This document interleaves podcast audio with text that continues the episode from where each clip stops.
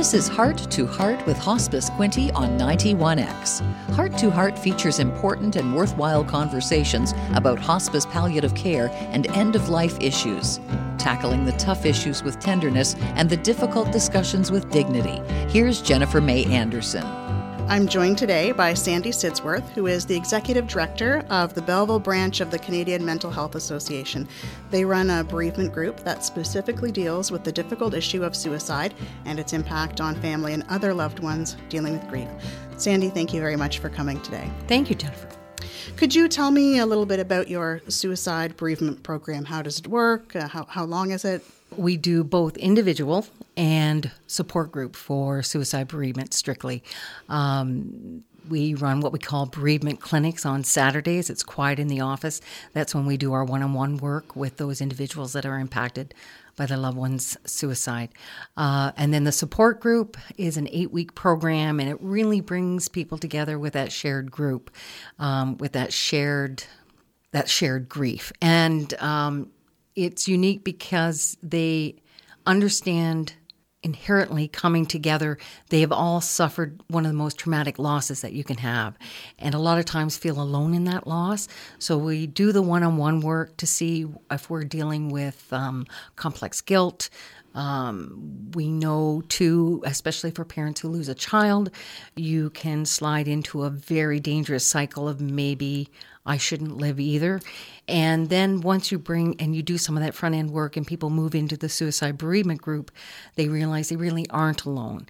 And um, it's a very it's a horrific club to belong to, and that's what everyone says about the third or fourth night. But they realize there are other people that understand the questions that they live with, the uncertainties, the, the you know, the inherent guilt that's in the loss of something like that.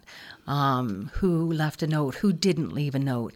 And I'm not dreaming of my loved one. Why is that? So they get a chance to put it all out on the table in a very safe place. And there's some really good conversations that come from that shared experience. And it's healing. You see people starting to wear their grief differently.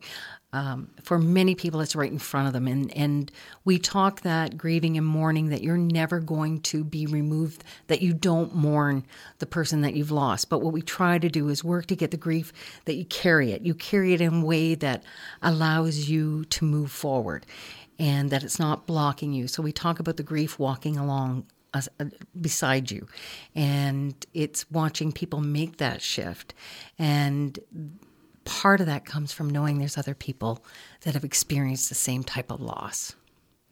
I think that that's what we see in our bereavement groups at Hospice Quinte with those who have suffered perhaps a, a different kind or a more traditional sort of uh, bereavement and grief around someone who's who's had a lengthy illness or um, that kind of thing. Those are the sorts of people that come to our group, and it's just knowing that they're not alone and that their experience isn't strange or unnatural, that it's very expected and, and part of it.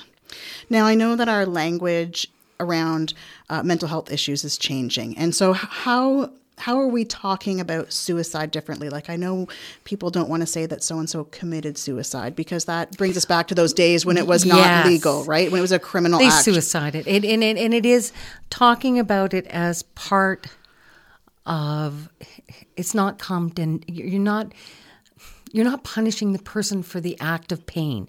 And I think that's very important because there's still certain segments of um, our culture or different backgrounds that still see um, suicide as wrong, as illegal, or um, against a religion, or or and or, and it's an act of pain. It's an act when someone has reached a place that they can't see other options. It becomes a choice out of pain. And everyone who has experienced a loved one's suicide deals with the why. Why did they do it? How come? It's understanding that the time of the act, there is such pain, there's nothing else.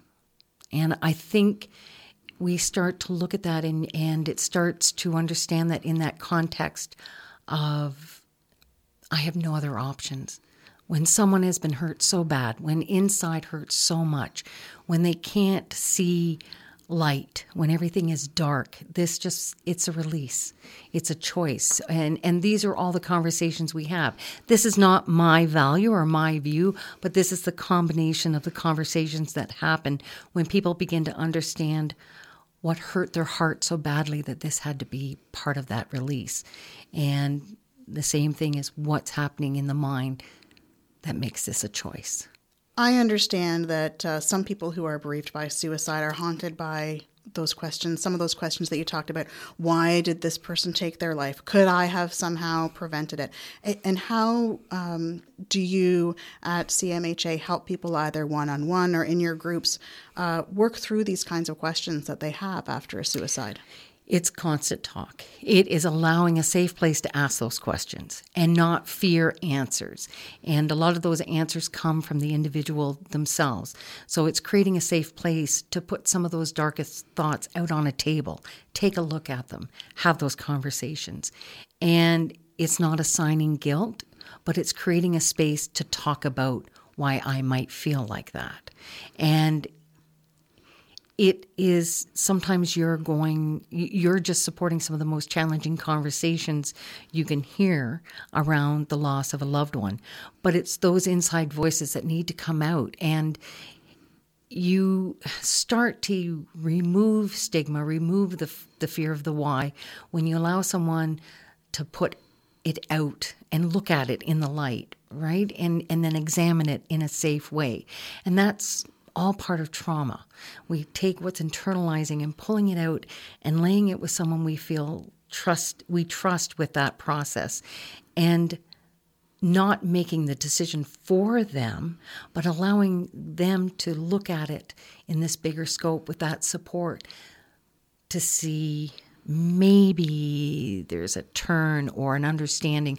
The why very rarely gets answered. You, you know, it's why does a lightning bolt hit? You know, there, there's always a why attached that will never receive a definitive answer, even with notes that are left and the reasons for the loved one. There's why this date, why this time, how come, how come, why.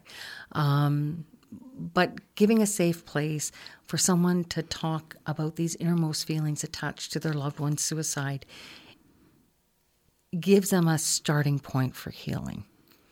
And then I, I guess being okay with that why not being answered. Exactly. And that's the key. We may never get to the we may never get to the why and probably won't. But it's bringing that why forward as part of that grief burden, right? Coming forward beside you. And it's um, I haven't been asked these questions in a long time. It's really making me think, and it it is about sometimes sitting in silence too, and not being and not being afraid of that silence. You have to let people form their questions, and sometimes it takes time. And uh, a lot of times when we're doing, um, when we're in a traditional counseling role, there's the back and forth and the questions, open ended questions. But sometimes, and especially in bereavement, and I think in any type of bereavement work, you have to be strong enough to sit in silence and not rush to fill it and wait for the people that you're working with to let their voices come to the surface. How is uh, the bereavement or grief process different after a suicide than than after a different kind of death? We get asked that all the time, and first and foremost, I think it's people identify it as choice, and um, I think that's the hardest part. Even when we're working with people who have done medically assisted suicide. We still have families that struggle with the why this date. Couldn't they have waited one more day, one more minute, one more hour? Because when we love someone, we want that time with them. So I think that's the the, the difference is is the timing and why. And then it's always about um, why wouldn't they let me help them? Why, you know, or I was trying to help them. And that becomes different. That becomes that guilt that can really destroy um, the survivors, right? So I think there's that difference when you you see the timing and the why and how come now or why did they wait for this day, and it, it's all those ambiguities of of choice. I know that. Uh, the medical assistance in dying um, since it has become legal. These are questions that come up in hospice especially and it's it's determining for people is uh, a traditional bereavement support group going to be good for you. Like it, de- really depends on how people see that that medical medically assisted death. If they if they see it as suicide or if they just see it as sort of the trajectory of the illness has come to completion. And and those are the questions that that come up why now and why not later and, and those kinds of things. So uh, in spite of the strides that are have been made in reducing the stigma of mental illness I, I, it's still very much obviously apparent in our society. And how does that stigma affect those who are survivors of someone's suicide? I think there's still the stigma of the act itself. And um, you are seeing more and more in obituaries where people have fought, you know, um, uh, you know, had had courage in fighting their mental illness, or they lost their their they lost their battle with with depression.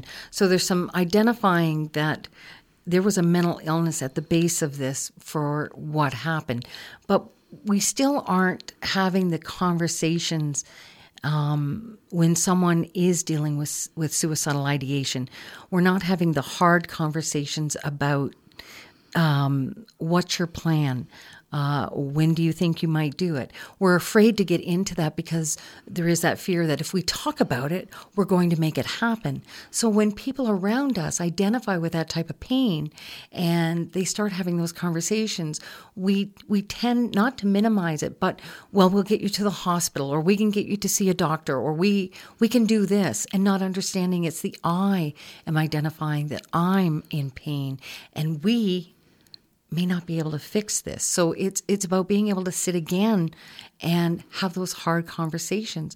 But we're still so afraid that we may trigger the actual act that we pull back in fear. And that it, it again is allowing someone to say, I'm hurting. And being able to sit with them in that hurt. And what are your plans to do with that hurt? And it takes I don't think there's anything worse than a parent hearing a child say that this might be where they're thinking because it goes right to the very core of how we protect the people we love. But it's being able to, to sit back and say, okay, so what does this look like for you? Can you share with me? And then seeing where do we progress from here? Is this just is this a thought we need to get our family doctor? What do we do next? And we we we have a difficult peace in making that next connection. Because if they say they're okay, we go, okay, you've been having a bad day. But if my bad day goes on and on and on, when do we have that conversation? If someone is a survivor of suicide, um, what can they do to get the help that they need? Reach out to bereavement groups like at hospice. I know you run amazing groups. Reach out to CMHA. Um, connect with someone they trust.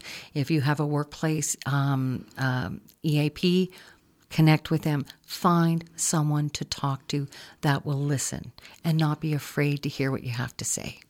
I know as I was preparing for this interview, I had some confusion around language. So we talk about survivors of suicide and, and survivors um, of someone who has suicided. So what, what are the differences and how do we distinguish between those two things? we work with people who have survived the loss of someone to suicide. So, um, our material is surviving suicide, but it means the person who left who is left behind. Um, it is specifically to the grief process.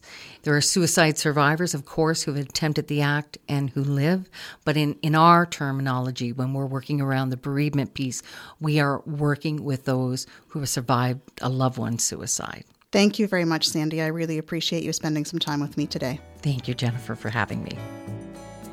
You've been listening to Heart to Heart with Jennifer May Anderson of Hospice Quinte. Their mission is to change the lives of the terminally ill, their families, and the bereaved for the better by offering support and companionship. Learn more about hospice at hospicequinte.ca and listen for Heart to Heart regularly at this time on Alternative Radio 91X.